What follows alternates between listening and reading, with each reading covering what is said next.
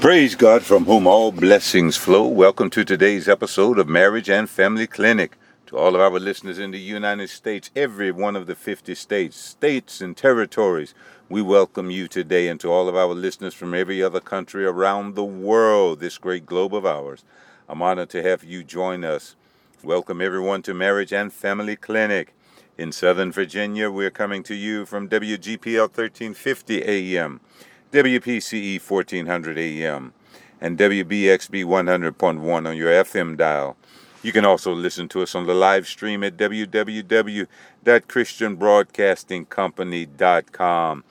And if you would like to hear this or any other segment in the Marriage and Family series, you can always search the podcast. Go to iTunes, go to uh, Spotify, go to iHeartRadio search the podcast, search Bishop C.D. Hodges. You'll find Marriage and Family Clinic there. Marriage and Family Clinic is here to help you break down and gain enlightenment into your relationship dynamics.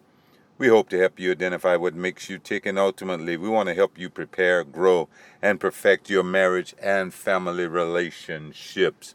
And I tell you, this is helping me to grow, perfect, and repair my family and marriage relationships also. Nobody is perfect. Every one of us, we are works in progress. Every one of us, we are on the potter's wheel. And Marriage and Family Clinic is here to help you along your journey, to help you understand things, to help you get things rolling in your marriage and family relationships. And we're just so honored to have you with us.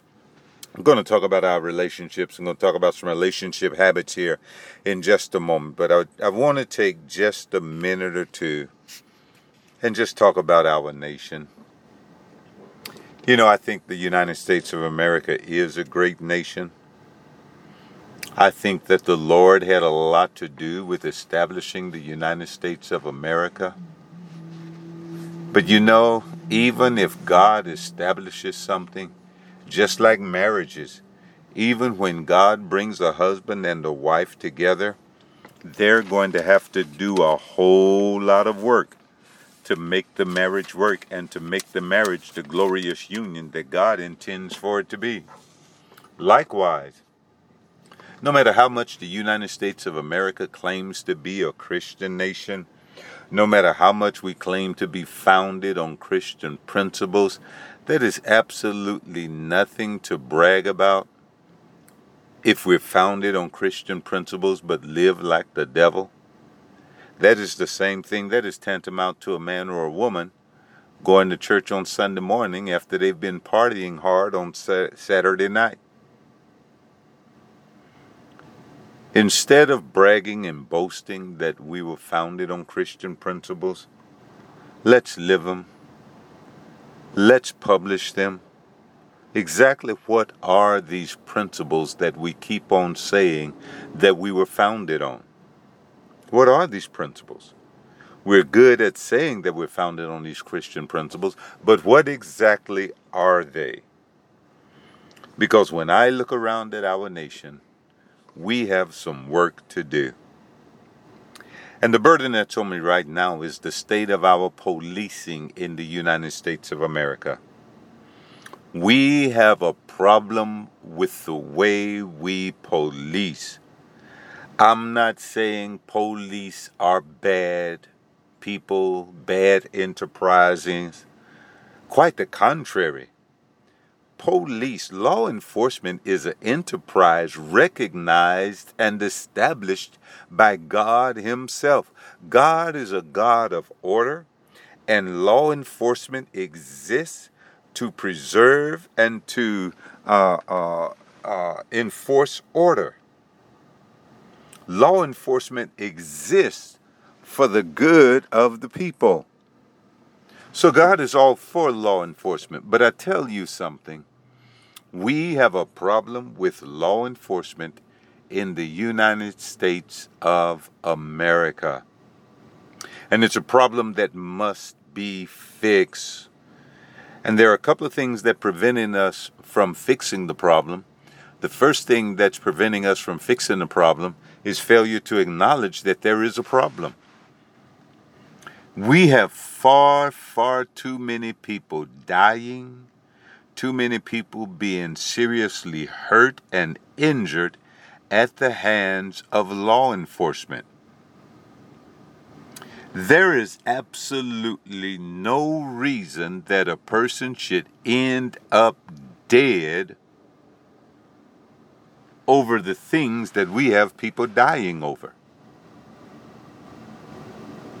Let me say that again. There is absolutely no good reason for a person to end up dead over the things that we have people dying over at the hands of law enforcement.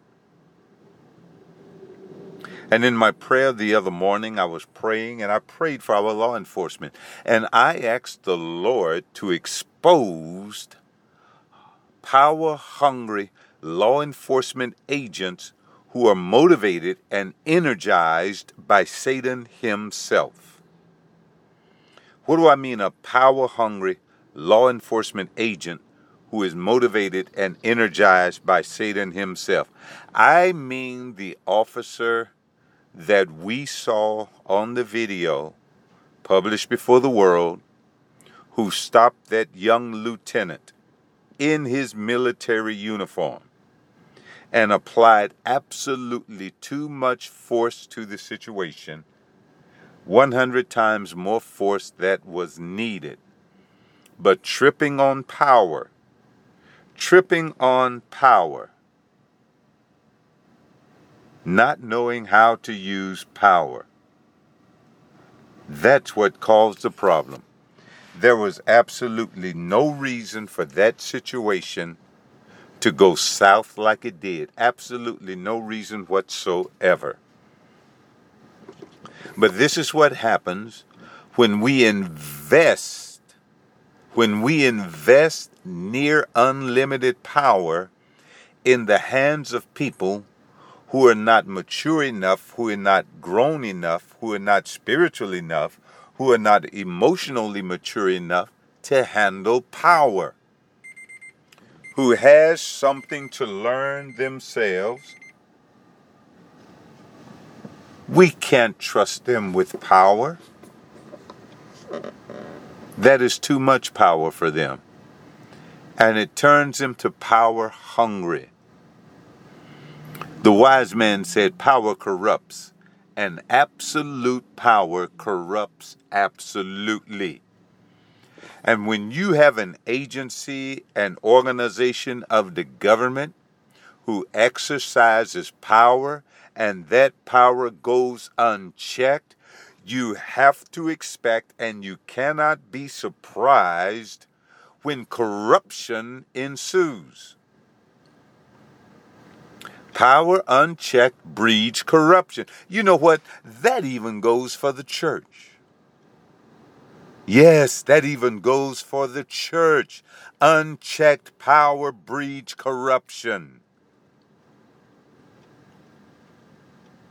I used to teach in the church where I pastored that you cannot have a crooked preacher without a crooked people. And unchecked power breeds corruption. It's a guarantee, it's inevitable. And we're going to have problems with policing in the United States of America until the entire populace of the United States of America say, you know what, enough is enough. It just chaps my hide to no end that people are still angry at Michael Vick because he was guilty of dog fighting. But we have people who die in the streets at the hand of law enforcement, at the hands of one another. We have people who are dying in the streets, and we can't seem to get an uprising out of these same self righteous people. How in the world is it that we can express more concern, more compassion for animals than for human beings. Enough is enough. It's time for everyone to declare that no one should die without a good reason. And people dying over a few cigars, people dying over a suspected fake $20 bill, that's ridiculous. That is absolutely moronic. People dying because they tried to run from the police, and the police, the law enforcement agent, the experienced law enforcement agent, the experienced law enforcement agent says that she grabbed her taser instead of her pistol. I, I, I, I'm just miffed at such a monumental accident. But before the accident got there, hey, you know what? You know what, guy? We got a warrant for you. We found you once, we'll find you again. I'm not going to use deadly force because we have a warrant for your arrest. Not unless the warrant is for murder or rape or some extremely serious or heinous offense. You know what, dude? Nobody's going to die over a real $20 bill, let alone a fake $20 bill. This is just not a good day to die. You know, I've got a whole lot more that I could say about this, and I want to say a whole lot more. And maybe I will say a whole lot more in the future. I want to express some ideas about how to improve law enforcement. But let me say this. I'm going to say this and I'm going to move on. I want to talk about just a couple of two or three points about how to help your relationships. But I want to say this about law enforcement. First of all, I believe that we're teaching law enforcement from the wrong perspective.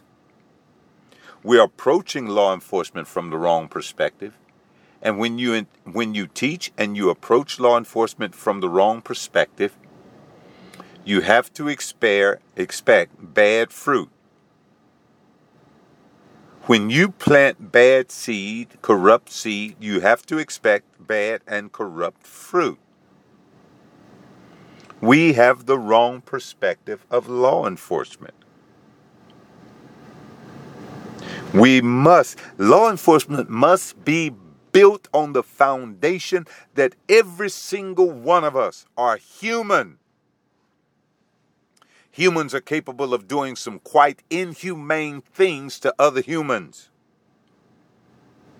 But if you're not suspected of doing some of those inhumane things, if you're not guilty, if there is no evidence of probable cause to believe that you have engaged in some of those inhumane things, then we must treat each other in humane ways. We must respect and dignify humanity.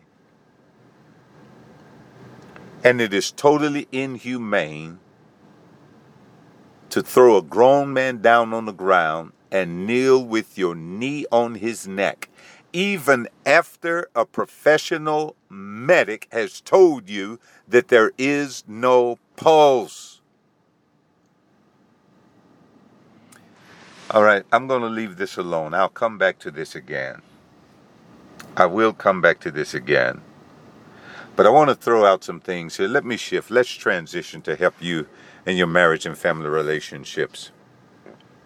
I want to throw out just a few things here that will help your marriage relationships, help you and your children, help children and their parents, definitely help husbands and wives. You know what? We really never get marriage training prior to being married. We do not get marriage training prior to being married. We have premarital counseling, but that's not enough. We're already setting our ways. And pre-marriage counseling, it's a band-aid because whether it's four weeks, five weeks, or six weeks, it's only an hour, hour and a half. If you go two hours a week in your premarital counseling, you've gone an extremely long time. So 12 hours of preparation is nothing compared to the next next 30, 40, 50, 60, 70, 80 years that you're going to be married. 12 hours does not much at all to impact the next 50 years. So we have to learn how to handle ourselves prior to being married.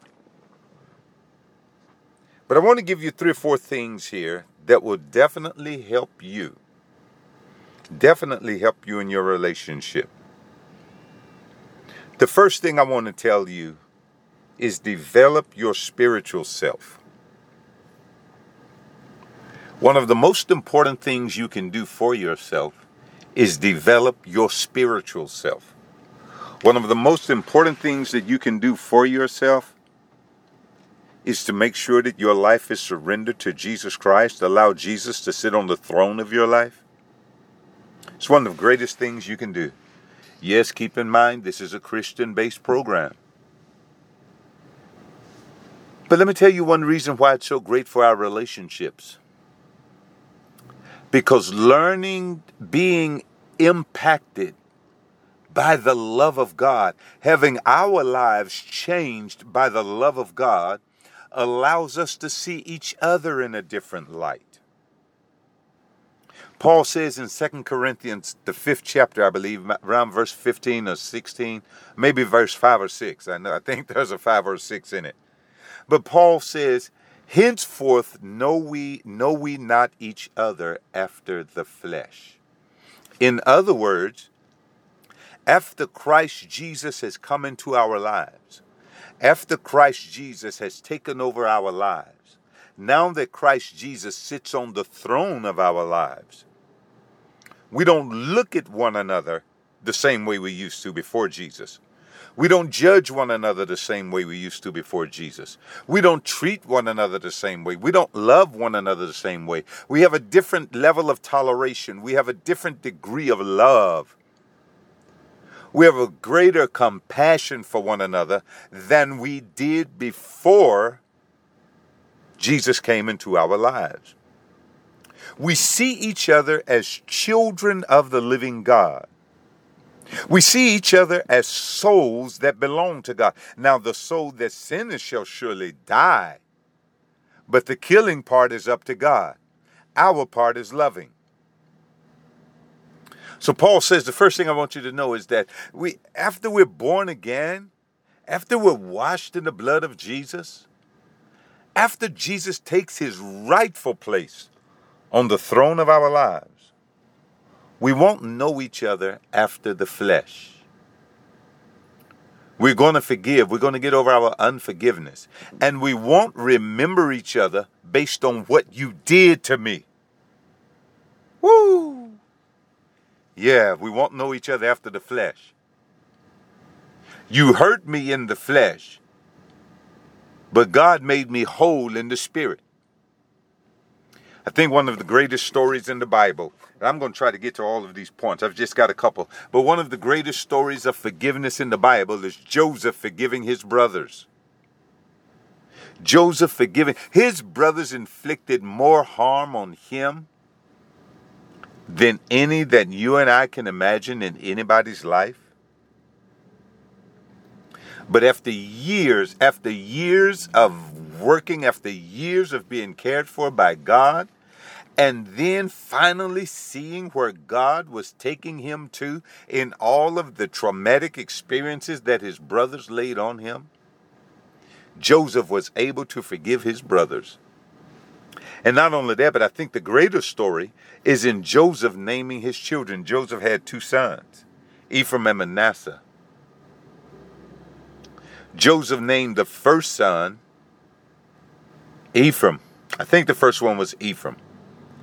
But Joseph named his first son, and his name meant God has caused me to forget.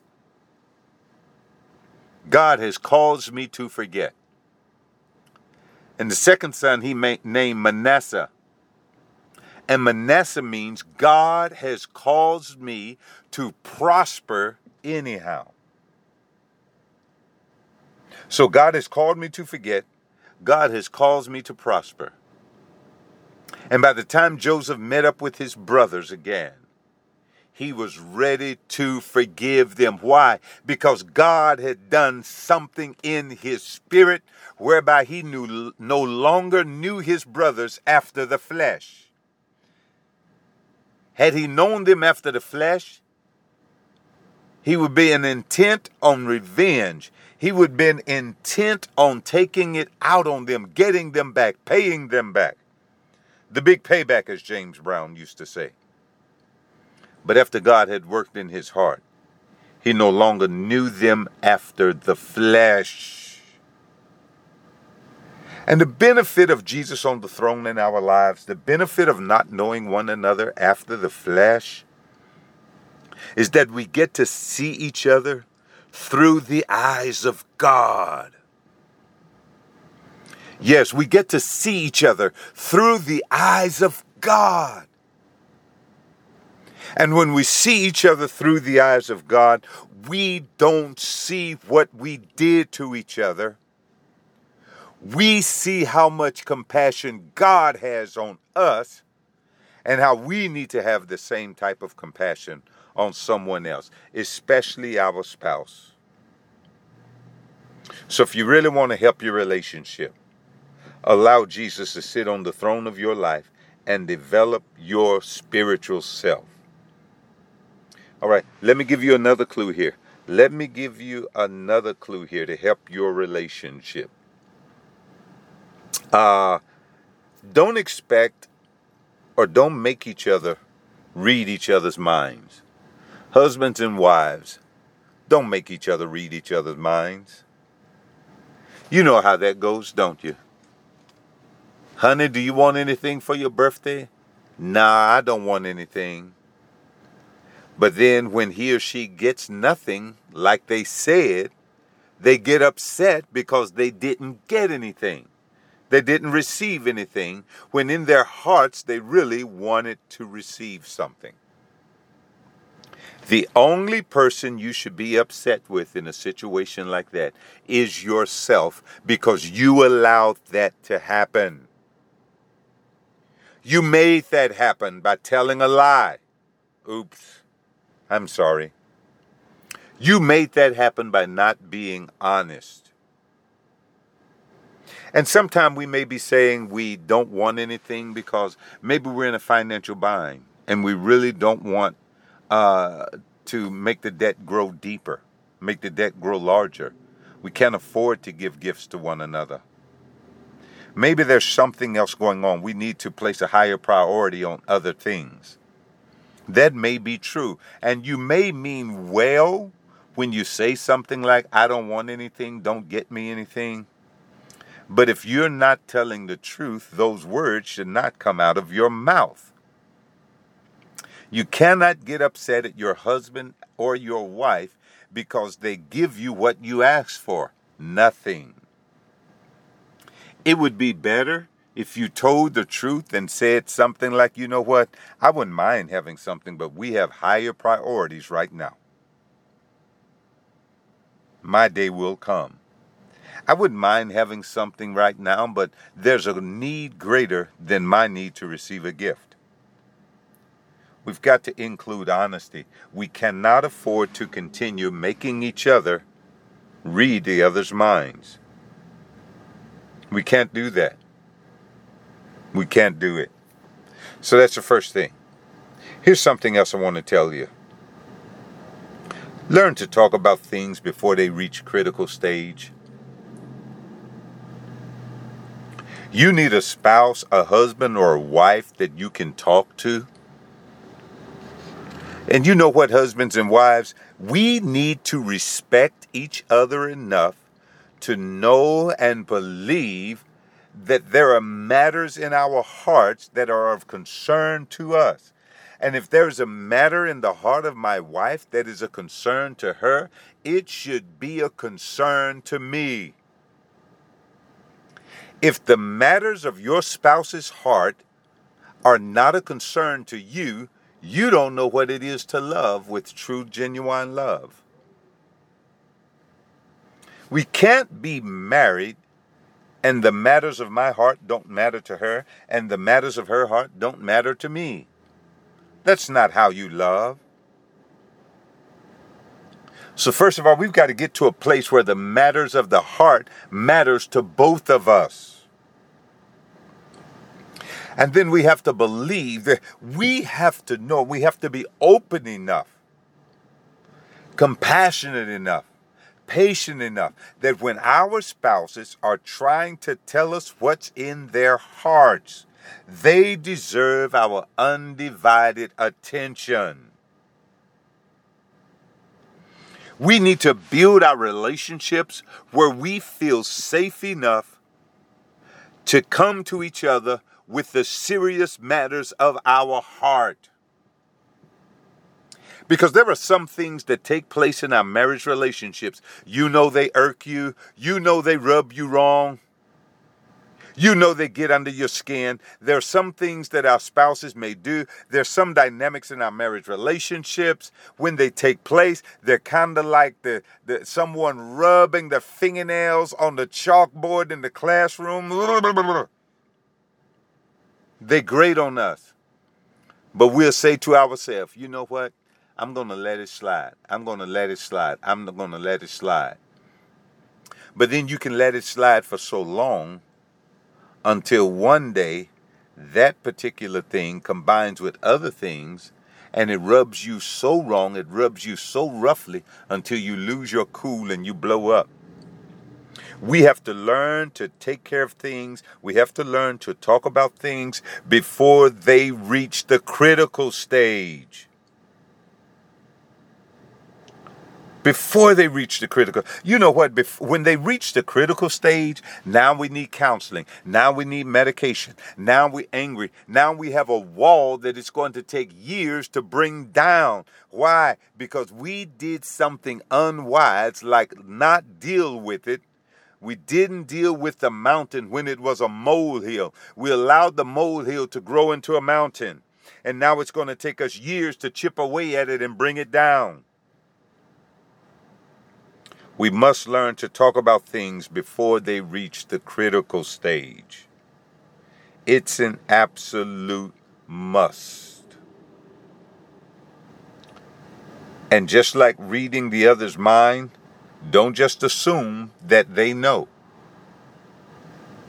Yes, you know what? The longer you've been married, the longer you've been married, the longer you can read your partner's uh, moods, the longer you can read their attitude, the longer you've been married, the more familiar you will become with your partner's personality. You know, I, t- I tell my wife sometimes, uh, I don't like the energy that I'm feeling right now. I know something is up. Now, I'll be honest with you. More often than not, I know what's up. And a lot of times, I'm the cause of it. But just to break that ice, to try and prevent things from reaching the critical stage. I'm going to break the ice and I'm going to let her know. I don't like the energy that I'm feeling right now because we've been married over 37 years. I can read her moods. I know her moods. I know her personality. I know them. Now, if you've been married three years, or if you've been married seven years, possibly even 10 years, you may not know your spouse that well yet. So don't do something unwise like assume your husband or your wife knows what's going on inside of you. Don't do that. I'm telling you, it's unwise and it's going to cost you. You know what they say about assuming? You make a mm out of you and me. Don't assume. Don't hold them. Don't hold your spouse responsible for something that you didn't inform them about. Yes, you're going to grow to know each other, but you're too focused on yourself. If you're trusting your spouse to assume to know, or if you're assuming that your spouse know, and you're believing and you're waiting on them to respond to you. That's too much focus on you. Way too much focus on you. Listen, I would love to talk about this some more. I would love to talk about those police, uh, uh, law enforcement in the USA again. And I would love to talk about this some more, but I'm out of time and I got to get out of here. I've got to get out of here. But I thank you for joining me on this episode of Marriage and Family Clinic. If you want to hear it again, remember, search the podcast on iTunes, search on Spotify, search on iHeartRadio. Just search for Bishop C.D. Hodges. I appreciate you joining me. We're going to be with you again next week. But until then, remember, you can't have peace until you surrender your life to the Prince of Peace. God bless you. We're out.